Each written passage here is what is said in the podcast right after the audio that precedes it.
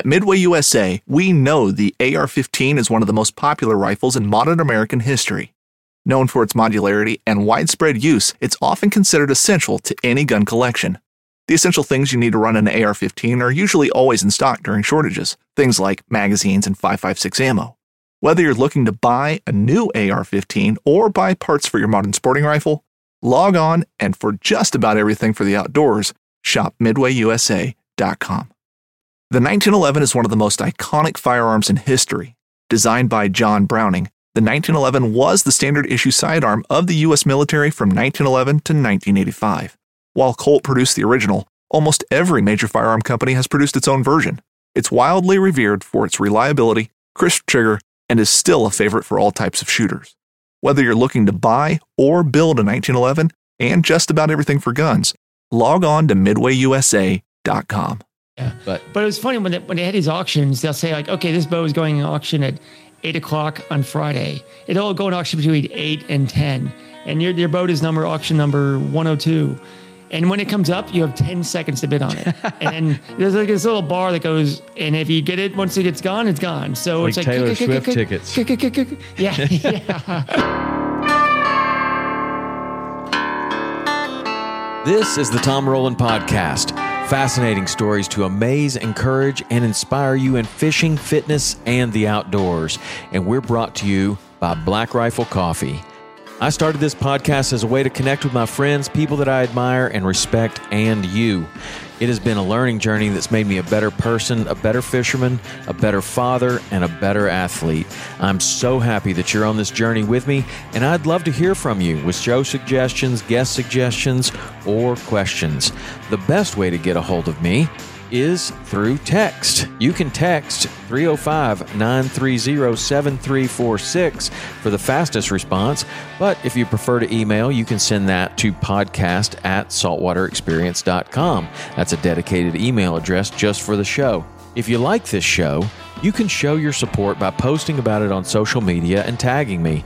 Text the link to a couple of friends that may also enjoy it and subscribe and leave a five star review if you feel like I've earned it. The website is tomrowlandpodcast.com, and that is where everything lives. All past shows, you can go and listen to any show. You can look up all the different shows that we've done both the How To Tuesdays, the full links, and the physical Fridays. They all live on TomRowlandPodcast.com.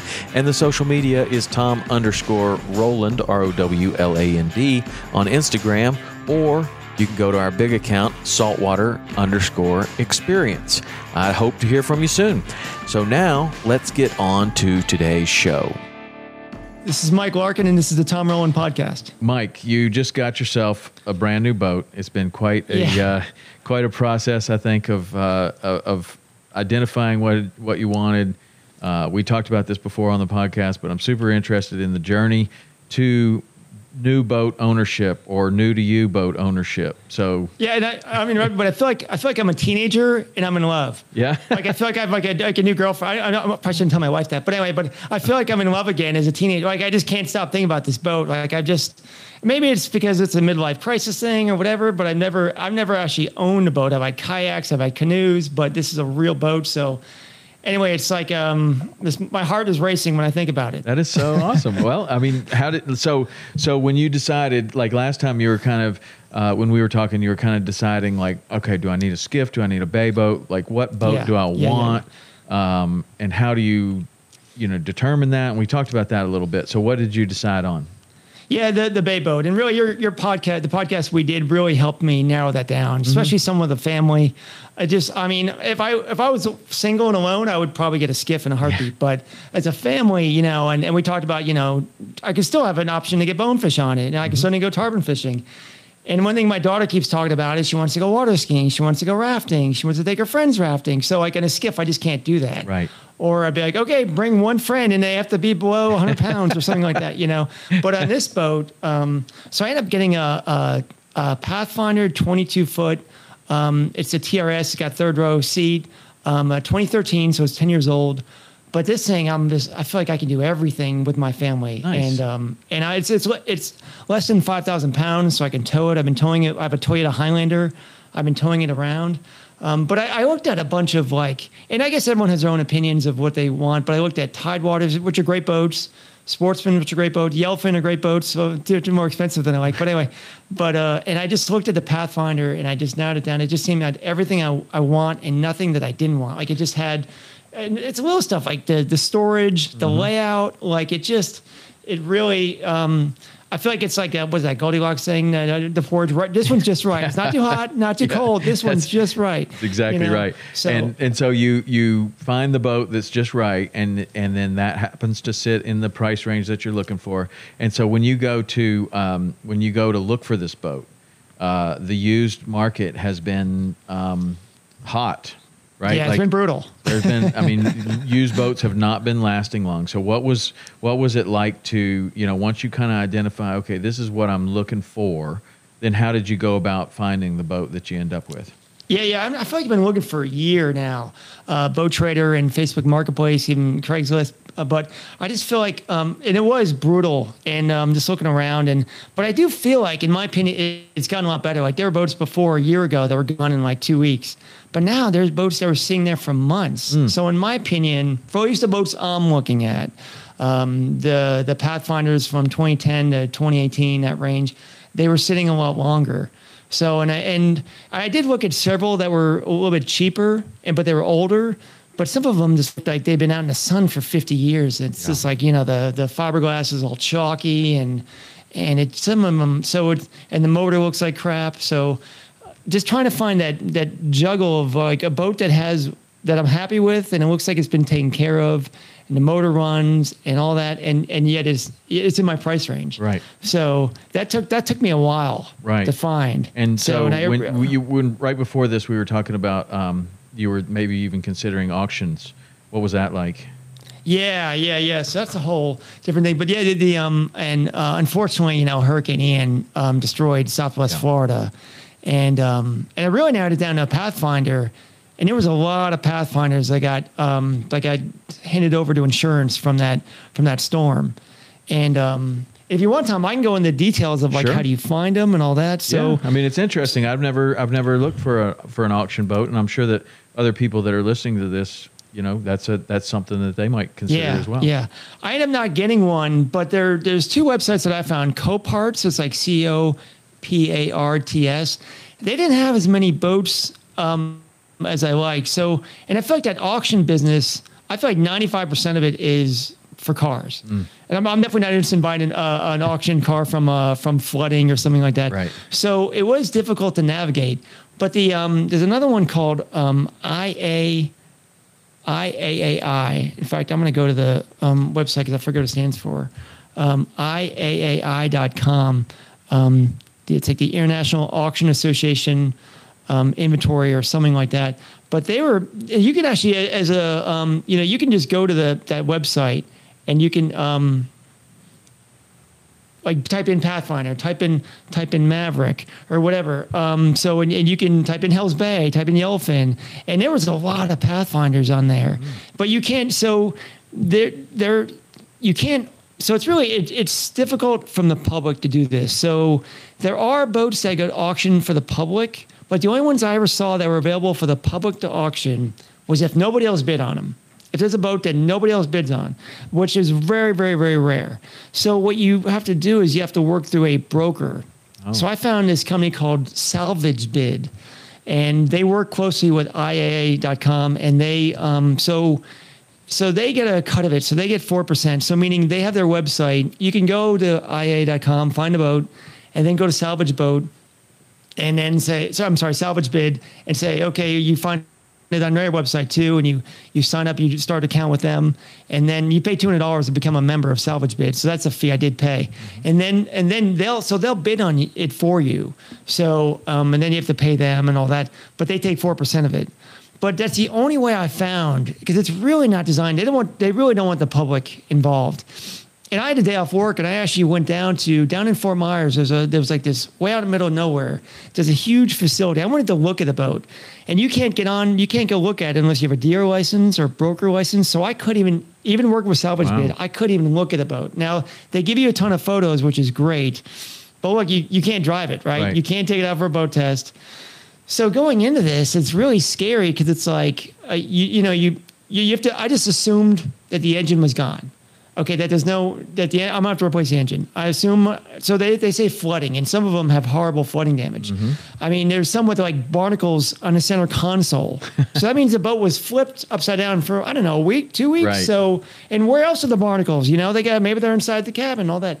So uh, no storage, but so I went into it knowing I have to replace all the electronics, knowing I have to replace the engine, and about 95% of those boats don't have trailers. So I mm-hmm. have to buy trailers. So I had a fixed amount, and I just couldn't couldn't win it. Like I came close, maybe a couple times, three. I mean, there was there was over 25 Pathfinders for sale at one time on this on this website, all different years. From Where do from you think 20 that those go? Like all those all those boats that are being being purchased, and I guess they're being purchased by dealers that are you know equipped to to refurbish Flip 'em. them and flip yeah. them. And yeah, then, yeah. In fact, one of them I did see months later because I, I obsessively checked out Boat Trader. I saw it months later on Boat Trader. So someone actually bought it from the auction, put a new engine on it, and then and then goes on auction. And another thing, when when I bought the boat I have now, which is not an auction boat, I went to boathistory.com, which is like the like the Carfax. Yeah. And it didn't have um, any accidents, didn't have, but if you buy one of those auction boats, I'm sure there's a stamp on there, right? Like, hey, this is a this is a this boat had flooding. This is an auction boat. This is a, a salvage salvage boat. So I don't know how that's.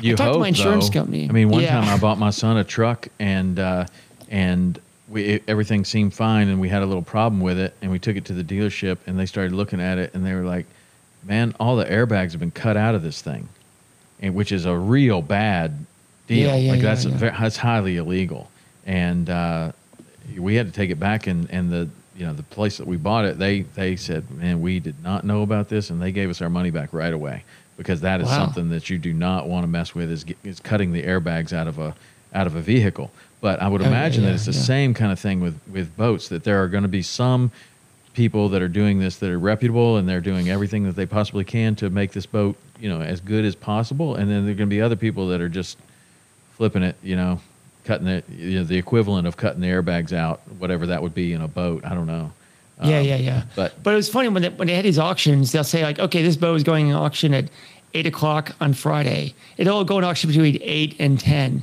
and your your boat is number auction number one hundred two. And when it comes up, you have ten seconds to bid on it. and then there's like this little bar that goes, and if you get it once it gets gone, it's gone. So Like it's like Taylor Swift tickets. Yeah, yeah. Well, you would know there, but yeah.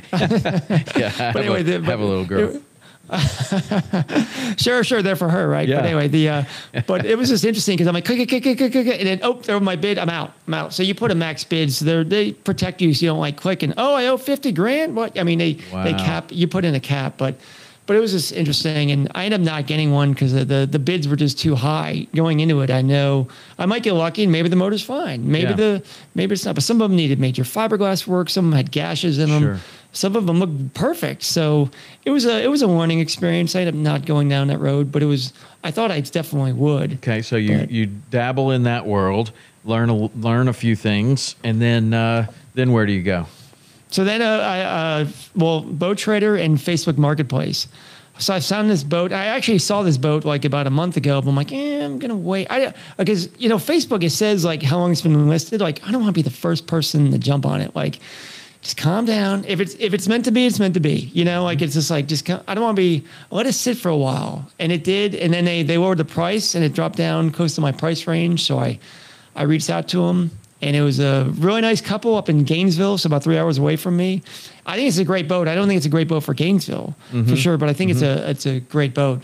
But I met with them and, and bought it, and, and we negotiated a price, and and they were just a young couple with the getting ready to have a second child, and we're trying to buy a bigger house. There and you it- go. uh, it's bad luck for them, but good luck for me, you know. But one thing that drove me nuts, so great, really nice couple, but like when I bought the boat, like this is, I want to know everything about this boat. I want to know the wiring. I want to know everything. And I kept asking this young man um, questions like, "What about this? Does this does this run off this battery, this battery, or how's this work?" And he kept saying, "I don't know, I don't know, I don't know." I got the point. I said, "Look, next time, every time I say I don't know, I'm taking five dollar off the sale price." All right, because I mean, he just kept he, which I mean, which is fine. He only had, they only had the boat for six months. They bought it in the summer, thought they'd use it, then they got pregnant, and with their second child. Which, but anyway, it was just like so now I'm just like on the other hand, if if he doesn't know, then that means he turned the key and everything worked perfectly and the boat ran and it did exactly what it was supposed to do and he never had to encounter all those problems. Now That's if he knew if he knew point. every single thing that happened and where this one goes and this switch and Yeah. and you got to you got to you got to wiggle this fuse to make this work and this work and Yeah, all of these yeah, other things then it's like okay well he has a lot more knowledge but that Yeah, that knowledge is is uh, is has has been learned the hard way maybe. I That's don't true. know. The motor started and Yeah. like the trolling motor worked and the power pole worked. That's another thing. Like I, with the boats I used for research all that, we had a we had a steering wheel. Uh, especially the boat I used a lot in grad school. We had a steering wheel. We had a handheld GPS. Mm-hmm. We had a bilge pump and we had a uh, push pole. So like that that was it. Like there's Yeah. like there's and now this boat is like more moving parts than like on camera. Like it has like a has like a, uh, the what's it called the trolling motor up front, which I've never I've used trolling motor, but I really don't know what I'm doing. It has a jack plate goes up and down. It has a power pole, which is great. It's just, but also in my mind, I think like that's a lot of stuff to go wrong to right or maintain. maybe. But and that's what I, I guess I have a list of questions Okay, to go well, let's through go. about. So I guess the first thing, so um, I get this boat right. I put it in a trailer. I'm driving it from Gainesville back to St. Petersburg, and I'm thinking if that power pole comes down on this highway, I, it's gonna be a major incident. So I'm, I I tied that thing. I cocooned it with a with a rope. So Mm-hmm. have you now the power pole? You know it's turned off. The battery's turned off. Have you ever had a power pole? Or what do you do? Let's say you're trying long distance. What do you do with your power pole? Do you do anything to secure it? Um, I well, you can like if you're going really long distance, uh, you could you know tie it like that. But I've never had one uh, have any problem. But I Come down. always, always turn the batteries off. And when I turn the batteries off, the power poles are off. Right, so you never know what could happen uh, while you're trailering. Something could something could fall down and hit the power pole switch and it comes down that could go down but it won't go down if the if the batteries are off while you're trailering. So that is you know that's wise of you to to already know that. Same thing could happen with your with your outboard somehow. It could you know it could it could just fall down or or the switch could get hit inadvertently or something could happen and the motor could go down and you could sustain some damage to the skeg and everything else if that happens so if the if the motor if the batteries are off that should solve those problems And we say batteries are off. Like um, the boat is actually not here with me now. I'm getting um some trailer trailer work done up. But anyway, um, so that we say like it's got that switch. It's got Yeah. Mm-hmm. one the red knob thing. One to turn that to off. Yep. And I should, you know, I didn't think I should test it, right? Like turn off and push the power pole button. Yeah. It should do nothing. absolutely Right? It should. that's exactly Okay. right and it So should sure do nothing off. but you know also you know good rule of thumb with boat ownership is two is one and one is none that is that is a great rule for basically anything but for anything on a boat so always have a spare and always assume that which, whatever you know the primary is is going to go out so two is one you should always have two boat plugs you should always have two uh, of everything. You should turn the battery switch off and if you're going to trailer a long way there's no harm in putting a velcro wrap around the power pole too Power right? case. that's Yeah, two yeah. right? So you have two things. You have a primary turn the battery switch off a secondary which is you know there's a manual velcro thing which is enough to to you know if something happened i don't know you could have the i guess the hydraulic line could get uh, could get severed somehow and then the power pole could drop i mean it's highly unlikely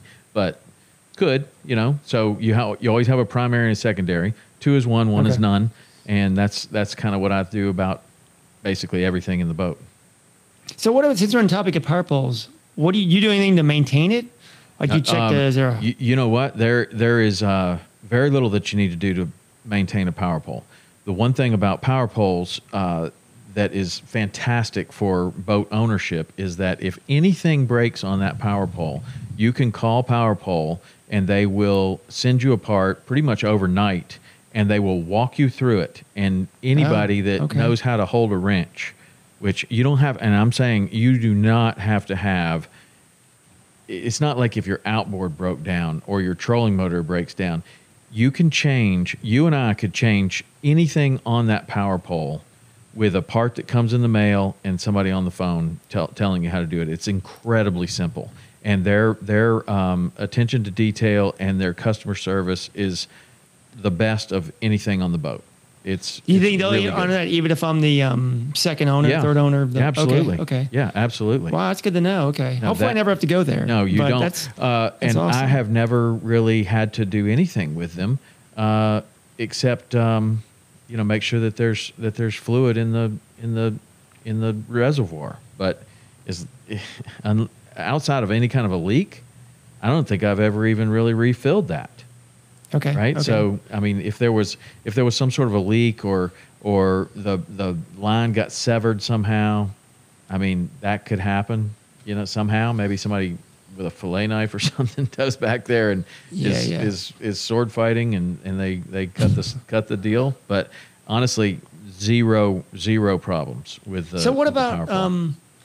Now, does it have its? I should know this. Does it have its own battery or runs off like no, it runs off. battery? It'll run off the house. the Generally, house battery. Yeah. Which that's another topic. Uh, so like I think the battery, if if it's rigged up correctly, this bay boat should have like a starter battery and then a house battery. Yes. Like being the house is like the radio, the GPS, and then mm-hmm. starter is Live like just your starter. Yes, I mean that's that's the way that a lot of boats are are wired. And if your boat is not wired that way, and you you know two is one, one is none, right? Like again, it's if you wanted kind of a failsafe, it would be very easy to install a second battery and run some of the stuff off of the house battery and some of the stuff off of the the start battery, and then have both of them wired to the charger to where um, like I'm sure you have an onboard charger on there. I think so. Yeah. Yeah, I'm pretty sure. I saw a Like- box that I didn't understand. Okay, so if there was a box there and it had a it had a cord, you plug that into an extension cord at Oh, yeah, night. yeah, yeah, yeah, I And yeah. generally, the way that those will work is that there'll be a primary battery, which will be your start battery. You want your start battery to get the most charge and the fastest charge, and then it once that's charged, it will go over and charge the house batteries. And then now, you know, like PowerPole has a charger that is very sophisticated and when you're running it will charge those batteries and it will also charge your trolling motor batteries from your outboard while you're running. But just your basic standard um, battery charger onboard battery charger it lives in there. You don't have to take it out. You don't have to do any maintenance to it whatsoever. All you do is there's there's a plug somewhere. You plug an extension cord into that. Your your house battery and your start battery will be full and your trolling motor batteries will be full too um, that's the way it that's the way it should work So uh, yeah, and I plug that thing in. It should charge. I think I have three batteries in that boat. Mm-hmm. probably do should charge all three of them. Yeah. Right. So you probably have Okay. a, I mean, you could, if you have three batteries, you could be running a, a 24 volt trolling motor. So that'd be two batteries. So those are your tro- trolling motor batteries. And then you could be running everything off of just one, one battery. Like your start battery also runs your live wells and also runs your, your electronics and your power pole and your radio and everything else. And, and in a lot of cases, that's fine with regular use. Now, if you're like a, a, a hardcore bait fisherman and from sun sunrise to sunset, your live wells are running and you're running two GPSs and you're running a lot of other things, that can be a problem. So, unless you know, for the most part, you know, if you if you run a live well for a couple hours a day or don't run it at all, it shouldn't be any problem whatsoever because every time that you start that motor and then you run somewhere, you, The alternator should yeah, the alternator charging. is charging that battery, so it should Okay. be good unless you have an, an extensive amount of of accessories being run all day long. And the the main ones for that are today with the big GPS screens. Some people have two or three of these things in a boat, and then then some people are running one or two or even three live wells all at once. And then when you a have those things, when you have all that going, yeah, at the end of the day, you know, depending on what battery it is, I mean, lithium batteries can can can run a little longer. Um, and if you didn't have a full charge, maybe you forgot to plug it in at night, and you're like, oh well, we'll just go. That's when you got to be really careful. Like the habit should be every time that that battery that that you pull the boat into wherever you're storing it, plug it in, and leave it plugged Okay. in. And then they they you know if it's a good battery charger, it will charge until it's full, and then it'll trickle charge after that, so it won't damage the batteries, and you just keep them plugged in all the time. Which brings up one of my other questions: Is your starting battery and your house battery the same type of battery, or are they different? typically they they will be a little bit uh, they can be the same you'll have a you know a uh, like a starting battery, typically on the battery is labeled starting battery, right? Like it is It'll have a certain designed. amperage or something, Yeah, it's it's it's not a a uh, like a deep cycle. Um, or what they what they call like the trolling motor batteries are designed for to pull um, charge over a longer period of time, and a start battery is designed to put a enough juice out there to turn that engine and start it. And Okay. so they're slightly different, um, but it could be the same. You could be running Okay, it on okay. one battery, no problem. And then how often do you change your batteries? Like my It car depends. batteries, I feel like five years, but is it yeah, the same? and it, it, it could be the same in, in that. And so battery technology is is has changed a lot. Like you have you have just your basic lead acid batteries, which is probably what you have in your car, and those are going to need to be changed pretty regularly. They will have so many cycles that that you can go through, and they will last you know for how many ever cycles. So let's just say they have 300 cycles, and you plug that thing in uh, for 300 days a year well, it's going to be an every year kind of switch, right? But then you have these AGM batteries, then you have lithium batteries. And as you move up the scale in batteries, usually in price, you'll get um, a couple of different things. The weight will go down. So the most expensive batteries right now are like the lithium batteries, and the weight will go down significantly. Which I like that. That's nice. Yes. So you could have you could have three batteries that are lighter than your one lead acid battery now. You could also have batteries that um, charge faster and that charge uh, and that last longer, right? So, but the cost goes up. So, like for a charter guide that's out there every single day, yes, having the best batteries and having the lightest batteries, and y- yes, it's going to absolutely make a huge difference for a guy that's going to fish it, you know, a few weekends a year. Is is, is that the performance that you're after, or would that money be better spent, you know, on electronics, or better be better spent on a power pole or a trolling motor, or you know, a, a couple of Yeti coolers, you know, something that you're that you're going to use uh, differently? Um, I'm, I would kind of say that you know, in that situation, the the uh, you know, just a standard marine lead acid battery is going to be is going to be fine. fine. Um, Yeah. But depending on you know now a lot of people like especially on skiffs and in certain installations on bay boats, the room becomes a, a, a major concern. Like they want to have uh, a 36 volt trolling motor because they like to use the trolling motor, or they like uh, you know whatever. Th- they need three batteries on the trolling motor, and then they want a house battery and a starting battery because that's that will support the way that that someone fishes. And then all of a sudden, in like a 22 foot bay boat, even it's like, okay, well, where am I going to put five batteries? Yeah, yeah, and these yeah. things weigh so much. Now, now I have so much weight in the bow, or now I have so much weight in the stern that it, the boat's not running the way that it should. So, in a situation like that, it's like, okay, well, I'm if I could mount this battery on its side or or something like that, then I could get them all in here and I could put them in a place where the boat's going to run really well. That might be a, a consideration for, for going with a with a lithium battery or or one of these that's completely sealed, requires zero maintenance whatsoever. Um, but for, for general general purpose, I think that what you have is probably is is certainly a great place to start. Now, Well, right you- now my batteries looks like they're about four years old. That's why I'm thinking I got to look at it, see what they are. Well, the first one I would replace is the start battery, right? Okay. Like that, that's the one. If you have any concerns over any of your batteries, like if you run out of juice when you're trying to use the trolling motor, that's inconvenient.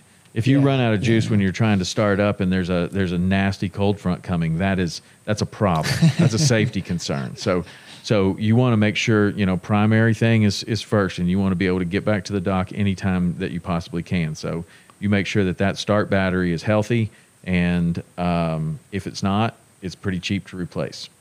But what are these the lightweight? I think the lithium ones. What are you getting for lifespan out of those? Like how often are you changing those out? I'll change those out. Well, usually I don't even keep a boat long enough to change them out because we, we don't keep our boats that long. But I mean, you're going to get five or six years out of out of one of those really easy. And Okay, uh, okay. and again, it, it has to do with the cycles and it has to do with use. Um, so so if they're not getting used that much, man, forever, right? Okay. Like, I mean, and the way that, that some of those batteries can work too is that um, you can like for for uh, being able to sit on a store shelf. So like if if they if a, if a store retailer buys some of these lithium batteries, they can actually have the batteries turned off, right? So they're just off and they're just sitting there and they're not they're not slowly losing their charge. Oh, okay, okay, Like and so then you can actually turn them on and they will they will work. And so while they're sitting, so so in a situation to where you um, you might have your boat sitting for six months a year or something like that, you could just turn the batteries completely off, which is different than what we were talking about uh, of turning the battery switch off, right? So if you have lead acid batteries and you just turn the, the battery switch off, that battery is still going to lose a small amount of charge over time. That's just the way it works. And but but these other ones, you can just they they don't function at all. They're not going to lose any charge if they're turned off properly, right? Which is you- different than the bar- battery switch. Usually, it's a magnet on the side of the battery where Ah, you really? where you do this little switch on the side of the Okay. battery that can turn it turn it off, and wow, um, okay. and and it will not function. Right? You can hook it up and do everything, and it you will think that it is dead as it can be, but it just needs to be turned back on. Okay. Wow, wow. What about um your jack plate? Do you have a jack plate Yep. on the boats that you guys use? Mhm. Is that um any maintenance there? No maintenance on the jack plates. Uh, usually they're hydraulic or electric.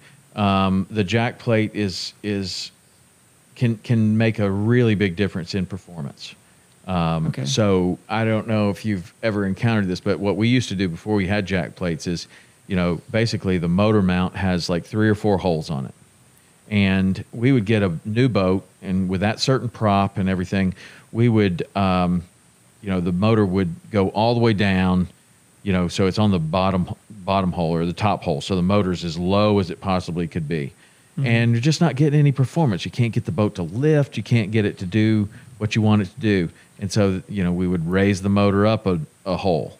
And then you know you would hit that sweet spot to where now now everything's going uh, perfect. I'm getting good bow lift. The boat's 10 miles an hour faster. My fuel burn is way better. Um, all of those things. So wow what if we went up another hole? It's got to get better right? Well eventually you go up too too far to where you you, you know you affect your hole shot you affect your cavitation you affect all of these things. Now now it's inefficient.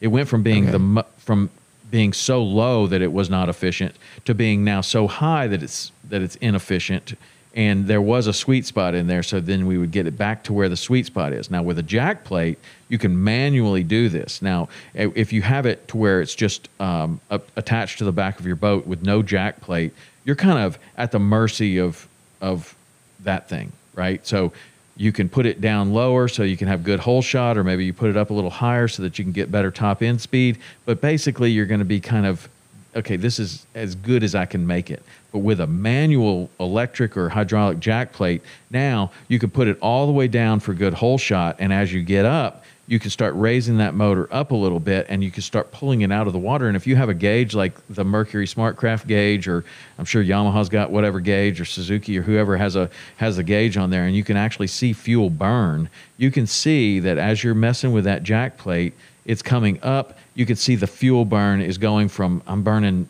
nine gallons an, uh, an hour to now it's 4.5 now it's three now it's Oh, two. nice. okay, Okay, so now it's like okay now i'm running you can you can start to use the rpm gauge your fuel burn gauge and the jack plate as as like finding your perfect cruise to where you can get the best fuel economy um, Nice, okay, and and so that's that's what it, it's really good for. It's also good for idling across um, shallow water to where you know if it's if it's just attached to the back of your boat now you're you're you're using the trim to not damage the bottom right? But you're, as you're lifting it up it's get the higher it gets the less water you're pulling into the uh, into the intake. And so the intake is how the mo- motor cools. And so you can overheat like that right? So you can get the motor too high and then you'll Yeah, overheat yeah, yeah. either idling or running right? Okay. So you can notice that you can drop it down a little bit, and you can also have a water pressure gauge, which is something I usually have on my boats. And you can make sure that while you're running through shallow water or whatever, it, the temptation is to get that motor up high, high, high, high. But the worst thing that you can do is overheat in shallow water, and you're gonna you're gonna you know come down and, and not be able to get back up on plane. So the high, the the jack plate is is a very very useful tool. At first, you know, it, you're not going to find yourself messing with it that much. Honestly, you're gonna you're gonna put it pretty much all the way down to get a good hole shot, and then you know if it, if the boat's porpoising or something like that, you're gonna start messing with it a little bit. Same with the trim tabs, and as you run the boat more and more and more, you're gonna start to to realize, okay, well, this is a much nicer ride if I can get the bow up a little bit. Nobody's getting wet. The boat's Yeah, not nice. Okay, porpoising. okay. Everything is going well. And then when I get the bow up too high, now the boat is really porpoising. And if I can bring this back down a little bit, it's just not. It's a nice, smooth, easy ride, you know. And and you can start to use the trim tabs for the same same thing. And a lot of that is is uh, you know per boat and personal preference. Like, do you like to go really fast or do you like to kind of have a nice smooth ride? And then as you're driving that boat and, and getting more experience on it in different sea conditions, you start to realize, okay, well, if the jack plate's too far up, then it does this. If it's too far down, it does this. And not all boats are the same. You know, like one will behave a little bit differently. One will like a really high high placement, you know, and another Okay, will like a little okay. lower placement. Okay. Yeah, I just gotta gotta learn the boat. Yeah, that's right. You do. Gotcha. Which I just gotta keep running it. But, uh, well, that's good to know. Thanks, Tom. So, so another thing, the gentleman I bought it from, he says the transducer is mounted on the wrong place. So it's uh, it's right on the stern. He says when you're up on plane, it's skidding along.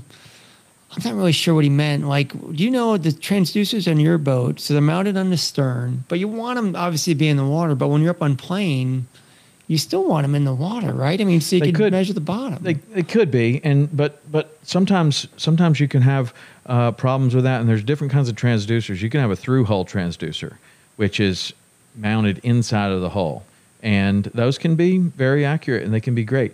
Um, the transducer problem, if he's not marking bottom, uh, it could be just slightly too high, right? And so just like just like your your motor placement, um, there could be four or five different holes on that transducer, and it could be as simple as as just loosening the screws and dropping it down a little bit, and then tightening the screws back up.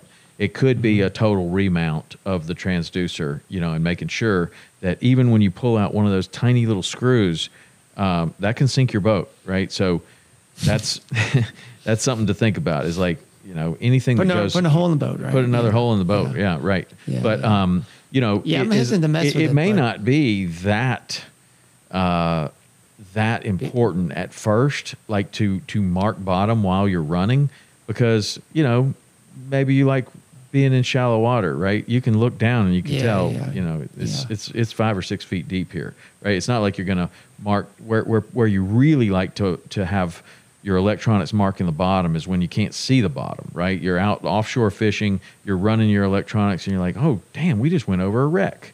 I've never Mm-hmm. seen that before, right? And you wheel back around and you mark it, and you're like, huh, I think I found myself a new fishing spot. And then, you know, you obviously want your transducer to be marking bottom when you're sitting fishing in a channel or something like that. But if it's not really marking while you're while you're running, eh, that's a that's a probably a problem for a little further down the road. Uh, In your case, right? Like, I don't think that's going to be number one priority of getting that transducer. Well, I think he's afraid that it's the water. It's going to get knocked off. Like maybe that all that water rushing over it Oh. it's hitting the Well, water. that could be, and it could be don't know. shooting water up, you know, out of the back, and uh, Yeah, and that might be, it's too low. yeah, it could Okay, be too I low. actually didn't even. I I didn't even focus on it for the boat test, so I was just like, all right, well, let's just I'll figure that out later. You know, Yeah. I was more worried about the motor. right. Um, but uh, but what do you think yours are when you're running? You think yours are in the when you're Um, running? Well, so mostly in the in the bay boats, we're using the through hull transducers. In the skiff, we're using the, the transducers off of the back, and they are not really great at marking bottom the way that we have them uh, mounted on the skiff. Because on the skiff, you know, we are actually going to go in the shallowest water that we can possibly go in. So there is, if Oh, it is yeah, yeah, mounted yeah. below the boat, it's gonna it is going to hit Yeah. something, right? Because the bottom of the boat, we we do pole shallow enough to where you know, especially up in Flamingo or something like that, you are poling through. You know, it, you want it to be at least flush with the back of the boat, right? But I guess, I'm sorry, I'm a little distracted. So the those, but you said your bay boats you have a through hull. What I was understanding, and I I haven't done my homework on this, those side scan sonars, it's like a long kind of rod. Now thing. that is a different. That's a different uh, one, and we will have that. Uh, typically, we'll, we'll also have that off of the stern. And Okay, okay, And then okay. now there's another newer transducer, which is uh, I find myself not even really using the side scan that much because we have this new thing called Active Target, which is a you can turn it. We put it on the trolling motor, and so now when Oh. you turn it, you're getting not only just a uh, a picture of what's there in a in a in a snapshot of time, you're actually seeing it like video to where you see the fish swimming and and if you can see like we did a couple shows on this to where you can look out there and you can see the tarpon swimming in front of you. You can see schools of permit swimming in front of you. The bass fishermen are going up to uh, up, up to structure and they're throwing out there and they can see their lure coming up and they can see a fish coming and intersecting their lure and then they get a bite. It they're doing some crazy things with it, but that active target is actually um, probably more useful to me than the side scan ever was. Well, one thing I want to use where I live in St. Pete, there's some places for bait, and you go there and people throw f- chumming up a little bit. You'll see them flash, but like I'm thinking, if I had a side scan sonar, Mm-hmm. like I could have my son or daughter at the console, like, hey, to, to the right, like you know, we're out there like looking for them to flash. But if I if it's really dirty, you know, Mm-hmm. so I'm thinking maybe the side scan would be a better tool, right? Because I could say like, oh, they're, they're right off the port side, throw the net there. Like I it- could blindly throw it. It, it kind of does, but but what you're getting is you're getting a snapshot in time. Like it is going to send out a beam. It is going to reflect off of the, that school of fish, and it's going to come back and, and and show up as a as an image of fish there. Now, did they go right? Did they go left?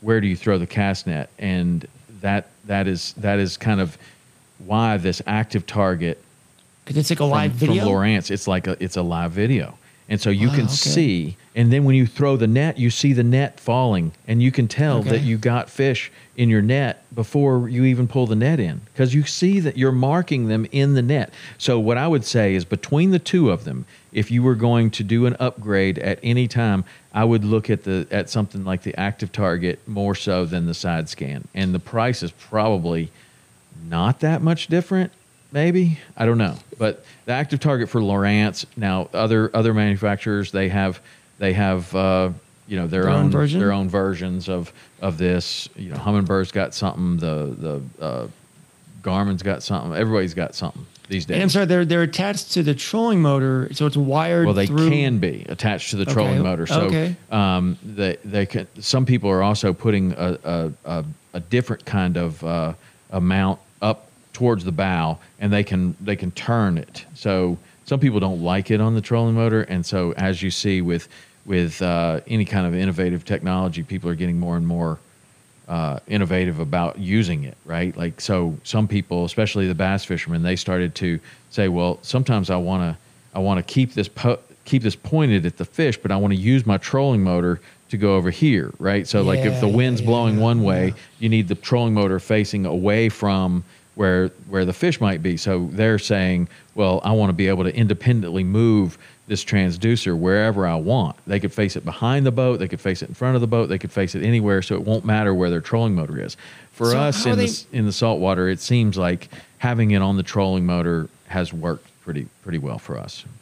So I'm, sorry, if it's not on the trolling motor, is it mounted to like a pole? Yes. Is it mounted? Yeah. Okay. They'll have like they'll they'll have a pole mount that's up there near the trolling motor, but not attached to the trolling motor. And in fact, some of them are attached to the shaft of the trolling motor, and but they can be turned independently. So the trolling motor could be facing one way, and then they could turn this this this thing to face it another way. There there's there's new products coming out all the time with it, but probably at first it's going to be just the the most convenient just to put it right onto the trolling motor. This, is blowing my mind. Though I had no idea. This is this is that's a game changer. Right there, it's a right? Mean, game changer, all right. Wow. I mean, and I thought I thought that you know the side scan was the side scan, the side scan was was cool and inventive and I can think of you know a few dozen fish that we caught because we had Side it. scan. But dude, we caught a few dozen fish on the first week we had this other thing. I'm like, oh my gosh, this is this is a whole different deal.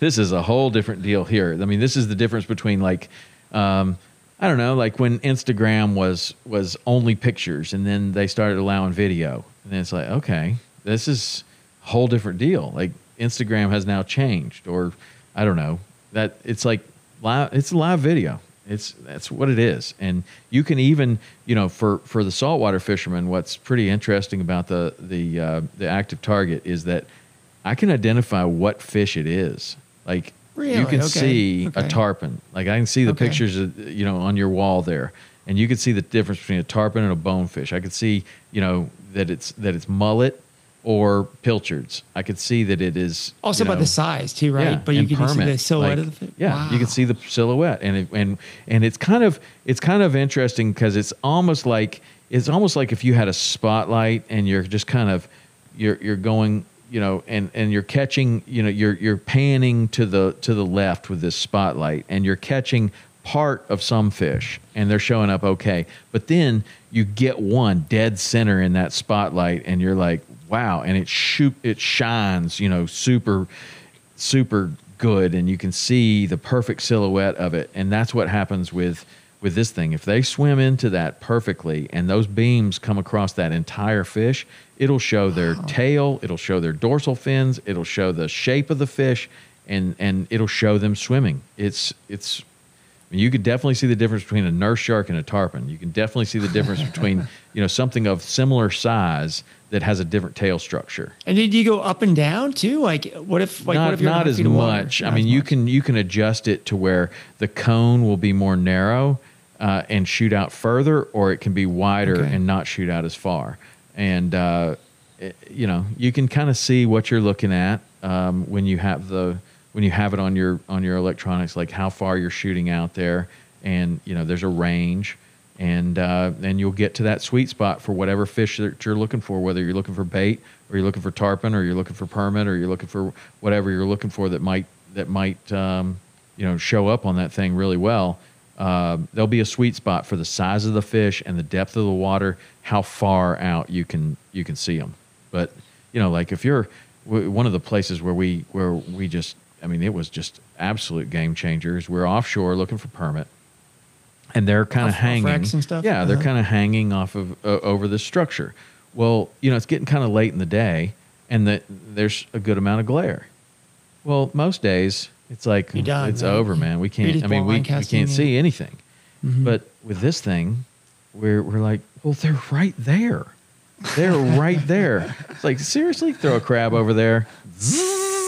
It's like wow, Wow. that's um, So that's like- unbelievable.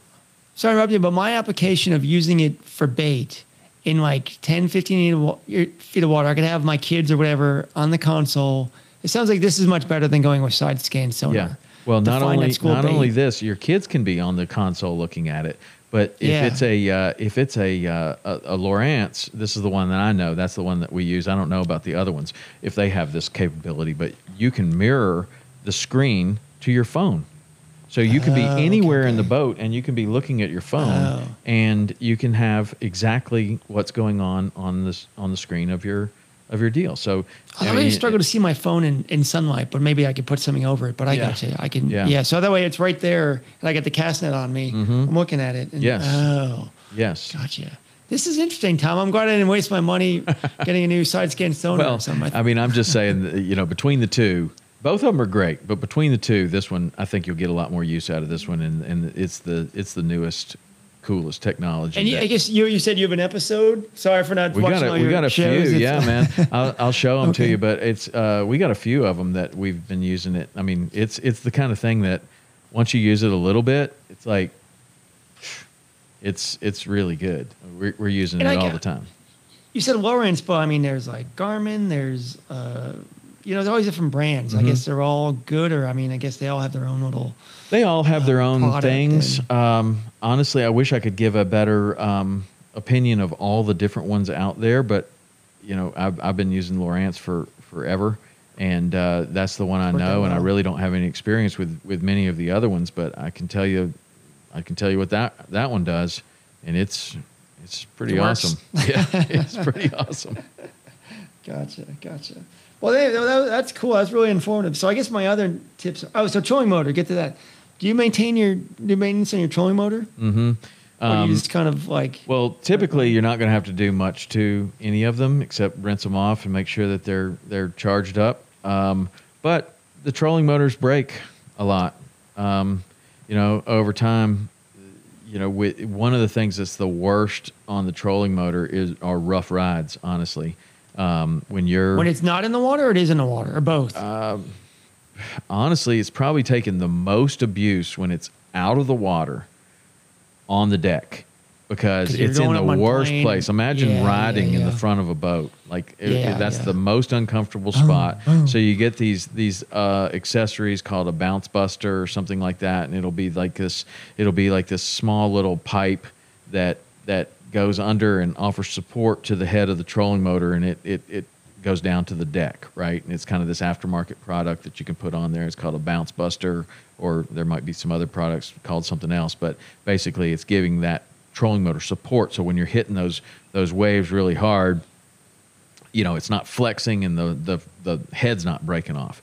And so it over over the years, different brands would have different problems, but the durability, um, trying to um, you know stand up to the abuse that saltwater anglers are putting it through, that was that was you know it was it was different you know and and a lot of times the the bass fishermen you know are are doing things equally as rough on trolling motors but typically their boats are much lower to the water and so they they only use like a 48 inch trolling motor where sometimes we're using a 72 inch trolling motor. So uh, because the bow is higher so you have a longer shaft in the trolling motor. So when you have a longer shaft and it's on top of the boat and and you're also going through these waves that's even more uh, bouncing that the thing's doing where the the bass fishermen a lot of times theirs is so short that it's almost not bouncing certainly not anywhere nearly as much as what we're we're doing Gotcha, okay. then on an inland lake you know it's not uh, i mean i know those guys fish on the great lakes and places like that where it's incredibly rough uh, uh, but anyway, uh, the trolling motor can be it can be a little frustrating, honestly. There's something new coming out right now that's solving all of these problems. By the way, you'll you'll you'll hear about it, and uh, you have the Do product. tell, do tell. You What have the product on the other end of your boat, and it is incredibly uh, reliable. And we've already talked about it. Um, but Power Pole, uh, Power Pole is is now in the uh, in the trolling motor business, and Oh, it so they're- what they have come out with is world changing, game changing. All of the problems that we're talking about durability, uh, speed, um, sound. Uh, you know, like a lot of trolling motors are kind of loud. Um, efficiency, everything has been resolved. It's it's it's absolutely game changing. So uh, it's coming. You know that kind of technology and that kind of reliability and that kind of stuff is is coming with new products and new innovations like what they're coming out with. But you know, over the years, you know, trolling motors have basically been created for freshwater applications. They've been used by saltwater fishermen, uh, redfish, bonefish, permit, you know, shallow water type um, applications. And so they had to get a lot better at corrosion. They had to get a lot better at being waterproof and holding water out so it's not getting into the wiring because when saltwater gets into that stuff, you know, it's it's just over. So the the motors they've all gotten a lot better, but the step that's about to happen right now, in, in fact, by the time this is uh, by the time this podcast comes out, it will already be on the market, and uh, Okay. because it's launching this week, so I can. But it's I not gonna be free, right? It's gonna be expensive. It's not going to be free. it's not going to be free. But you know, the people. It's it's kind of like when the Yeti cooler came out. A lot of people looked at the Yeti cooler and said, "Oh, that's ridiculous. I would never buy a five hundred dollar cooler." Right? But Uh-huh. for the fishing guide that has 19 broken igloo coolers in their yard, each of them costing $75 a piece, it's like I would gladly buy this Yeti cooler that's going to last me for the rest of my life. And hold your ice for several days. Yeah, I mean like everything about it minutes. is better, but the lid on on these old coolers before Yeti, the lid was a was a, was a nightmare. You if you had you know somebody sitting on that lid and you went through some of these rough seas, by the time you got back to the dock, the lid broke. It was caved in, and without a lid, you got a useless cooler. So you'd have, you know, there's another one, and you just go buy an, buy another cooler and put it in there, and then it would break, and then here's another one, and here's another one, and here's another one, and you would just go through these things over and over and over again. So it's like if I could buy one cooler for five hundred dollars, I'll give it to you right now. If that's it, and that's how those products are. You know, you don't have to replace them, and uh, that's how this trolling motor will be. It will seem expensive at first, but if you have replaced, you know, if you've bought a dozen trolling motors and they all keep breaking and doing the same kind of thing, it's like this is the best bargain there's ever been, right? But you know It- what you said made me think of like if I'm going out with the kids water skiing tubing, I think I'm taking off yet. I think I just take off. Well, you can. like a lock, and I just Yeah. pop. So I should take it off, right? I mean, Absolutely. let If you're going to, if you're, boom, if you're, boom? if you're going someplace and, and you know it's going to be You really you're not gonna rough and you're not going to use it, then you should absolutely take it off. And it should be the kind of thing to where if it's not, if, if you just have it hardwired to the battery, you've eliminated that, that uh, option. But that's a very easy thing to do to cut that power source and put a trolling Put a motor plug. plug there. And then um, a lot of people will have their trolling motor mounted directly to the deck of the boat, where there are these starboard mounts to where they'll be they'll be uh, um, I think I have that. It's got it's it- on starboard. It's basically Yeah, like yeah. a little little little square puck, or or some of them are round or whatever. But you put it on there, and then you put a pin through it, and it's it's great. Yeah, yeah. So w- yes, when you're going water skiing and you think you're you're you know it could be rough or or something, and you know you're not going to use it, then yeah, take it off. Because I might be plowing the boat to make a wake for the yeah, kids, and yeah, you'll yeah, save yeah, a lot of uh, you'll save a lot of uh, wear and tear on that thing by ta- by taking it off when you know you're not going to use it. But one thing I plan to do with this boat, which I would never do otherwise, with a trolling motor, go offshore reef fish fishing pretty far out because I can spot lock, right? Yes, you can. I don't need to have 400 yards of anchor. That's you know, and I may right. not get the anchor back. Yes, right. and it is So game changing out there too because you might you might just want to get to some place and you're like, okay, well it's it's 200 feet deep here, and You don't want to anchor. you know I don't I don't really want to stay here all day, and I don't want to drop 400 feet of anchor line. I don't even have room to put it in here. Yeah, yeah, I just want to stop here and see if Yeah. these tuna are here. I've got Yeah, a little live yeah, well yeah. full of pilchards. I'm going to just make a couple of throws, and then you know, you, you put the trolling motor down. You sit there for a little bit, and and uh, you catch them or you don't.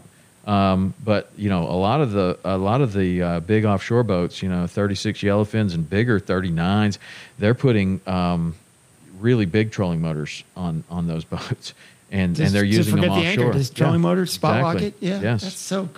I'm so excited. This is such cool technology. yeah, well, it really is. It really is cool. That I would not. I would not be going offshore otherwise because I'm like, I'm not going to anchor out there. Right. So, so that offshore thing, you know, it's like okay, uh, how rough is it? And obviously, if you're going offshore in a bay boat, you it, Oh, yeah, make you sure you it's need good to be weather, you right. need to be very careful. But it's like okay, well, if you're really pushing it, then maybe the trolling motor on the boat is not the best idea because that's when you're gonna, you know, that's when the seas are gonna be the the roughest, right? And so, you know, maybe you're just gonna go out there and try to catch a sailfish and you don't need a trolling motor. Well, take it off, right? If you if you can, but. You know, if you're just going to Mm-hmm, Yeah, go, yeah, yeah, you know, sit on a sit on a coral head, or you're going to try to catch some yellowtails or something like that, it can be a great, incredible tool. yeah. And if you're out there on the right day, no problem. Hey, I just thought that popped in my mind. Like, I don't live in the Keys anymore, but like, back to the side scan sonar and the um, active target. But if you're looking for like a lobster holes, the side scan sonar will be better, right? Like, meaning if you're just kind of blindly cruising, looking for structure for lobster holes to go jump in in 15, 20 feet or less, that would probably be better with the side scan sonar than the active target, right? Um, Because you're just looking for any type of Maybe. structure. I mean, you you actually might uh, do better with just traditional sonar or, Just a regular- or what's yeah, called yeah. downscan Uh, sonar, which uh, uh, you know a lot of times the the transducer will have downscan and traditional sonar, but you're just kind of looking for a ledge or coral head or something like that, and you're going to do just as well uh, with it. Um, you know, just shooting straight down as you would the the side scan. The side scan the side scan is very. I don't want to downplay it because it is a good it is a good technology, and I think that people that spent a lot of time using it got got pretty good at it, but it was not. It was certainly nowhere nearly as easy to use as the active target. Like, I mean, you put that out there, and it's like a video game. You're like, oh, well, there's fish there right? And before you're looking and you're like, I don't know what that is. Is it a shadow? Is it like a is that a coral Oh, head? And okay, people are like, okay. people are like, no, that's a fish. You see the shadow back here, and it's like you're gotta. I don't know. It was definitely harder to read. And this new one, I mean, your kids are going to be like, oh, look at the fish right there. You won't even have to tell. I mean, it's, you won't even have to tell them what they're looking at, and they're like, oh, the fish are swimming right there.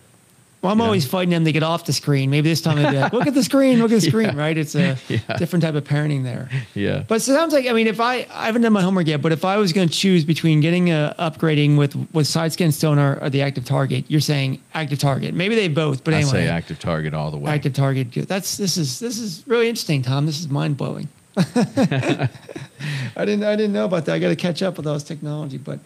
So my other questions are pretty simple. Like, um, like, do you always use ethanol-free gas when you fill up? Try to Just try to, but I if it's don't. available? I, Yeah. I, if it's available, I don't. I don't go way out of my way to to to get it. I mean, I I try to.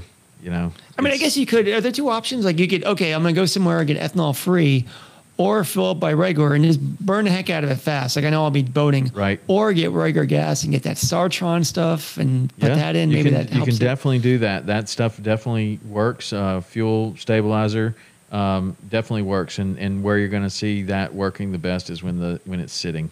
I think if if you're if you're going to let it Yeah. sit for a long time, then that's probably important. But you know the th- the best thing you can do for a boat is is run it a lot, and the worst thing you can do for a boat is let it sit a lot, in my opinion. so I mean, a boat's made to be used, and and um, you know, I don't know. We try to use them as much as possible.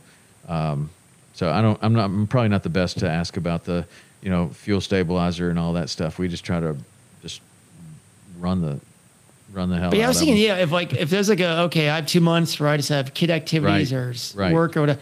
I'm not gonna be able to use the boat. Then I would probably just just hook it up with those earmuffs and just run the motor for I don't Yeah, know ten minutes sure. or so, just to keep it. Yeah. That way, it's got water flowing through it and Yes, just a and, and a probably, flush. should probably do that If once it- a month, right? If I'm not well, using it. if if you're not using it, you you as soon as you take it out of the water, you know, if you think, well, we're probably gonna, you know, I know I'm fishing tomorrow, eh, it's probably not important. You know, if it's like, okay, I'm gonna fish tomorrow, and then the boat, you know, we got a lot of things going on for the next, you know, three Yeah, weeks even. yeah. Yes, absolutely, flush the engine. Like that is mandatory. Flush the engine um, because that's where you're going to get the problem. That you leave that salt in there and, and it's corroding. Well, where it just takes it's a very simple fix, and a lot of motors you don't even have to use the earmuffs anymore. They have like a, a hose attachment right on the side, and you just hook that up and run the motor right there. You don't even need the earmuffs for some of them, for most of the modern motors. But Oh yeah, they but what you can got. just screw it right in to the Yeah. back or whatever. Yeah, you screw it okay, right okay. on there. Or, or they have somewhere. Yeah, Uh-huh. yeah. So what do you do? Let's say you've uh, let's, if you could go through the steps. Let's say okay, I got my boat. I know I'm not using it for a month, maybe two months. Flush the engine. Um, you'll you'll wash it down, of course, fresh water. We soap it up and everything. And Oh yeah, I get it. Super other- clean, and then then depending on the the uh, the battery situation that you have, for the most part, most situations you're going to plug the battery plug plug in the onboard charger and leave it plugged in. Um, some you know with the lithium batteries and stuff like that, some some things are changing where it's it's better just to turn turn everything off and and un, undo the batteries or or whatever. But um, you know, for the most part, if you got lead acid batteries, you're going to plug in your plug in your your thing. You're going to get the boat as clean as possible. Cover it if if you can, um, or keep it you know under cover or inside or in a in some sort of boat barn would be the best. Um, and then if it's going to sit for a long time, another thing that you probably should do every year is uh, check the bearings on the trailer. That's a really really Yeah, important yeah. thing. Um, and you know if you even if it's just sitting there um, and you don't want to do it yourself, you can, you know, before each boating season, you can have the bearings, you know, replaced. And yeah, when know, you say check the bearings, you mean check the grease in the bearings? yeah, That's the grease. You can you can Okay. um you can, you can grab the the tire and pull on it, and if it's got like a little bit of play in there, like that it shouldn't, right? It should be Okay, it on shouldn't there firm, right? Yeah, so like, yeah, yeah. So that's one thing. A lot of people will check that, but you know, for the most part, it's just like an annual thing. If you got a if you got a trailer that you had last year and you put some miles on it, you should change the bearings. Like that's that's really easy. Now there are there are bearings and and uh, bearings that you get like with our Ameritrail trailer right now. They got a five year warranty where you don't even have to touch the the, the bearings. You don't have to. It, Are they essentially they're sealed? completely Are they? sealed. Yes, they're completely sealed with a five year warranty. Okay, awesome. If you got that, you're good to go. But if you don't have that and you have just a regular trailer, you need to replace the bearings every year. And that's that's Okay. one of the reasons where you know it's like like a lot of people look at look at boat ownership and they're like, oh my god, that trolling motor's so expensive, that cooler's so expensive, those bearings are so expensive. Yeah, but if you've had it go bad and you've replaced it four or five times, it's not that expensive. I mean, when you when you've already had this issue happen and you've been stranded on the side of the road, like it's like okay, well that's something I'm going to pay for. I might I might not get Yeah, the yeah, yeah. It's I might not get this or I might not get Yeah. that, but I'm going to make sure that I'm you know like we talked about before, like I'm going to make sure that my start battery. I may not want to reinvest and, and get all All new batteries. batteries, but I'm going to make sure the start battery is new. I'm going to make sure Yeah, that the trailer bearings are good, you know, and you know, it's like those are the those are the absolute primaries. That's what gets you back safely. And so like that's where Okay, the money you get stuck on the road once, you're gonna wish you spent every penny to get the back. yeah, yeah, but I mean, yeah, you know, yeah. I mean, but then, then you know, this is the dilemma, though. I mean, at some point, you've reached your budget, right? And and when you're buying a boat for the first time, yeah. you're buying a used boat a lot of times, and you're kind of, you've got what you've got, and like is. You're, you're going to learn some things about this boat and you're going to get in a position to where you're going to say you know what? I'm going to i'm going to get another boat and when i do i'm going to get this and this and this. These are the three things that are the most important to me. Okay cool. And, and so when you go to shop for your next boat um, or maybe you don't maybe you, maybe this is the perfect boat and you keep it forever but you make these three upgrades to it you're going to be like okay we're getting the best boat trailer we can possibly get we're getting um, you know with with lifetime hubs we're getting um, you know i don't know uh, uh, lithium batteries and we're getting um, A new motor, you know, a new right? motor right. Something i don't know what it is. For everybody's got their thing right? Yeah. and and so those are the kind of things that you learn. And and no matter how much research you put into it and no matter how much uh, uh, you fished with your friends and all this other stuff until you buy your own boat and you you've you've put your family in that boat and you fished it the way that you like to fish it or or go out in it it's different for everybody. And everybody's got different different things and every boat's a compromise. That's that's 100% the way it is. Every boat's a compromise. You want it to do everything. No boat does everything. You want it to go mm-hmm. deep on rough days and you want it to go shallow on nice days. No it's not going to do that. Like it's you Yeah, got a yeah. skiff or you got an offshore boat you know you've got you've got you know bay boat like what you've got is about the best possible um, all around boat in my opinion. It but but it's still it's it's limited in the shallow water and it's limited in the deep water. Somewhere in between Yeah, it's yeah. very good. And and so you're going to get the maximum use out of a boat like that. But you you know going in you know it doesn't go in four inches of water right? It doesn't go Yeah, yeah, yeah. you know i shouldn't be out there when a storm front's coming in i shouldn't be out there sword fishing 25 miles offshore. Like this is you know there's yeah, yeah. uh, could i go to a little patch reef? Sure. You know can i can i you know be off the edge of a flat? Sure you can.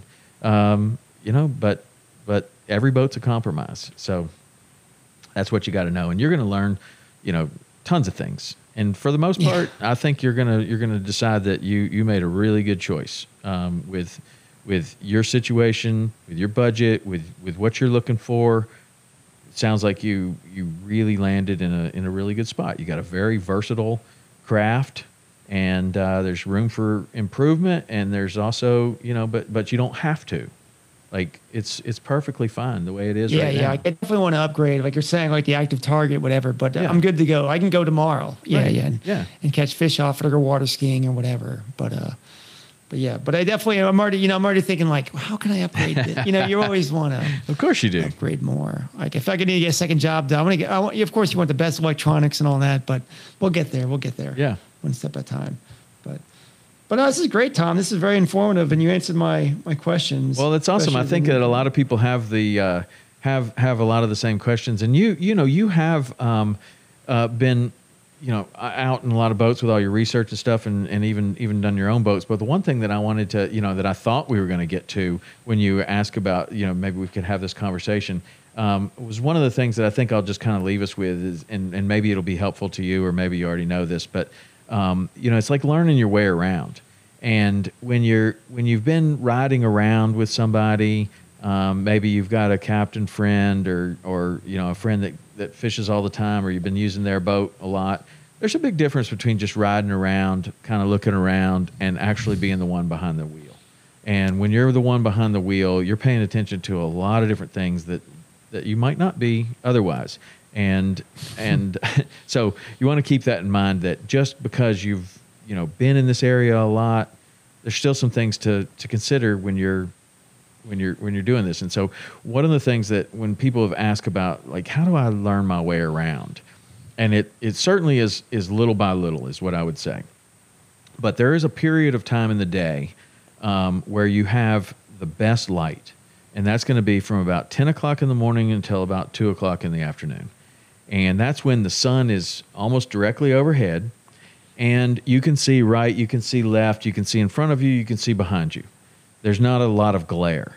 Then, you know, before that, when the sun's just coming up, you don't have enough light to see into the water. Sometimes you're looking straight into the sun. That's a really difficult time to navigate. That's when people navigate that really know what they're doing. Same can be said for the afternoon. You're trying to go back to the dock and you're driving into the sun. If you don't know it by heart, that's a very difficult time to to I mean one little mistake and and you're aground or one little mistake and and and and you've damaged your boat or damaged the bottom. You don't want to do that. Yeah, yeah. So if you can think about when you're first getting started, that 10 to 2 is your exploration time. And you need to learn like leave the marina and go out to wherever you like to go. And make sure that you have that path dialed in. Now you can you can use electronics as a as a guide. You can use charts as a guide, but you you want to know by heart how to get out of the marina and how to get back into the marina and you're going to have this little circle of of confidence to where you can do that in in perfect light you can do that in the glare you can do that in the dark you can do that anytime where you know this area. You know the channel markers you know everything about this area to where you can you can get that dialed in. And so you kind of learn that little spot and then you look at the you look at your watch and you're like man i've got about two hours that i could be exploring here.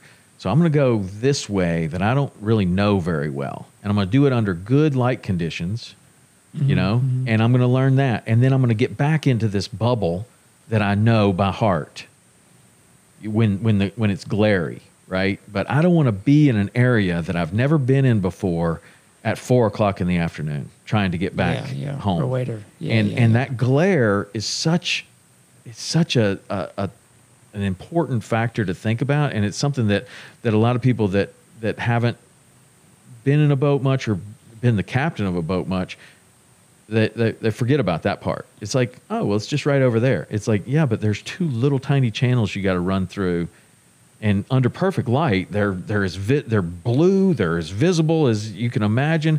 But if you're coming the other way at three or four o'clock in the afternoon, it's hard to find those little things. And there's one little PVC pipe that marks the thing, like that's not as easy yeah, as yeah, it yeah, seems, right? So Especially at Florida Bay and all that, those keys right. areas. all of those scary. things, Yeah, and and you know maybe you don't have it marked on your PVC do I GPS go on? exactly, and and under perfect light conditions, it's obvious. Oh, it's right here. I go on this side, but when it's glary, you you don't see it, and one side is three inches deep, and the other side's four feet th- deep, and and you don't want to be on the wrong side. So just just keeping keeping uh, kind of aware of of the glare and how much more difficult it can make it um, is is a really really important thing, and just having that one little area to where you're, you're point, yeah. you know it so well, and then you just expand on that little area, and you get a guy that's been guiding in the keys for you know 40 years, and his and all of the keys are that area. He could he could navigate any of it in the dark with his eyes closed, his sunglasses. You know. Tom, one of your, your glare comments. So I work downtown St. Pete, and right out my window, I've this Bayboro Harbor. There's a boat club there, so I get distracted and I watch people in the boat club. But for one of your glare comment, I watch these people go on these pond boats, and like one third of them don't even have sunglasses. like I think if I was, go- I don't, I think if I was going with the kids and I forgot my polarized sunglasses, I'd be like. We're not going, or I'm turning turn around. around. Like I don't think I would leave the dock without polarized sunglasses. right, it is such an And they're going important out- thing. Yeah, like how do you see uh, not only the glare but the bottom and everything? So Well, I don't think that I don't think they do, and and, and I don't think they know that it's that it's even something that is important, right? Like but that's like a, that's that's the something I would ocean. You're not going to run aground. Like, um, yeah. Yeah. you are. like lots of times you are. So that's something And to be quick- considered. Quick point: when when I bought relates to what you're navigating. When I when I bought the boat, came home, I pulled out a map of Tampa Bay and I showed my kids. I'm like, okay, where are we? Where do you want to go? And how do we get there? Because Mm. I just want them to understand, you know, where's the channel? We can't just go this way. Look at that. It says it's one feet deep there, you know, just trying Right. to navigate. And then when we go on the boat, we're going to have the chart with us. Like, okay, you show me where we are. You See, know? that's super important because a lot of you know a lot of people learn how to navigate with only electronics now, and a lot of people you know, um, but but you know, any any prudent mariner is going to have two or three sources of of navigation. I mean, you've got a compass, you've got a chart, you've got your electronics. And you've got your, your own eyes that you can look out there and Yeah, see. yeah, well, yeah. it's sh- really shallow there. I shouldn't go there, right? But but a lot of people, you know, rely incredibly heavily on their electronics these days, and and you know that's they've gotten more and more and more accurate. But still, if if that house battery goes down and your electronics don't work, can you get home?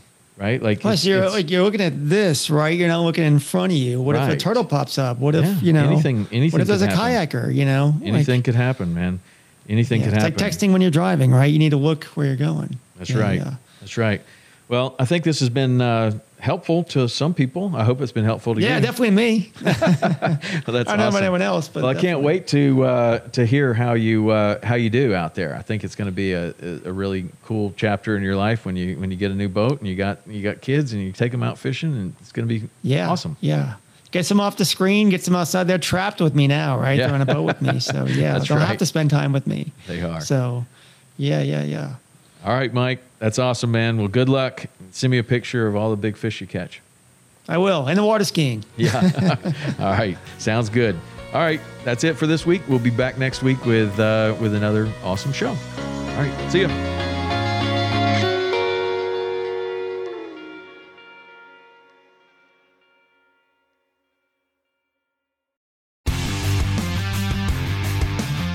Mondays with Into the Blue, brought to you by Academy Sports and Outdoors. Every Monday night from 7 to 10 p.m. Eastern on Waypoint TV, the destination for outdoor entertainment. On Mondays, head offshore with Captain Scott Walker and Steve Roger for breathtaking deep sea adventures. Coming to me, coming to me, coming to me. Double. He's jumping, he's jumping, he's jumping. Oh! Oh! Look at that belly. Don't miss Mondays with Into the Blue, brought to you by Academy Sports and Outdoors from 7 to 10 p.m. Eastern Tell a few fish stories along the way. on Waypoint TV, the destination for outdoor entertainment.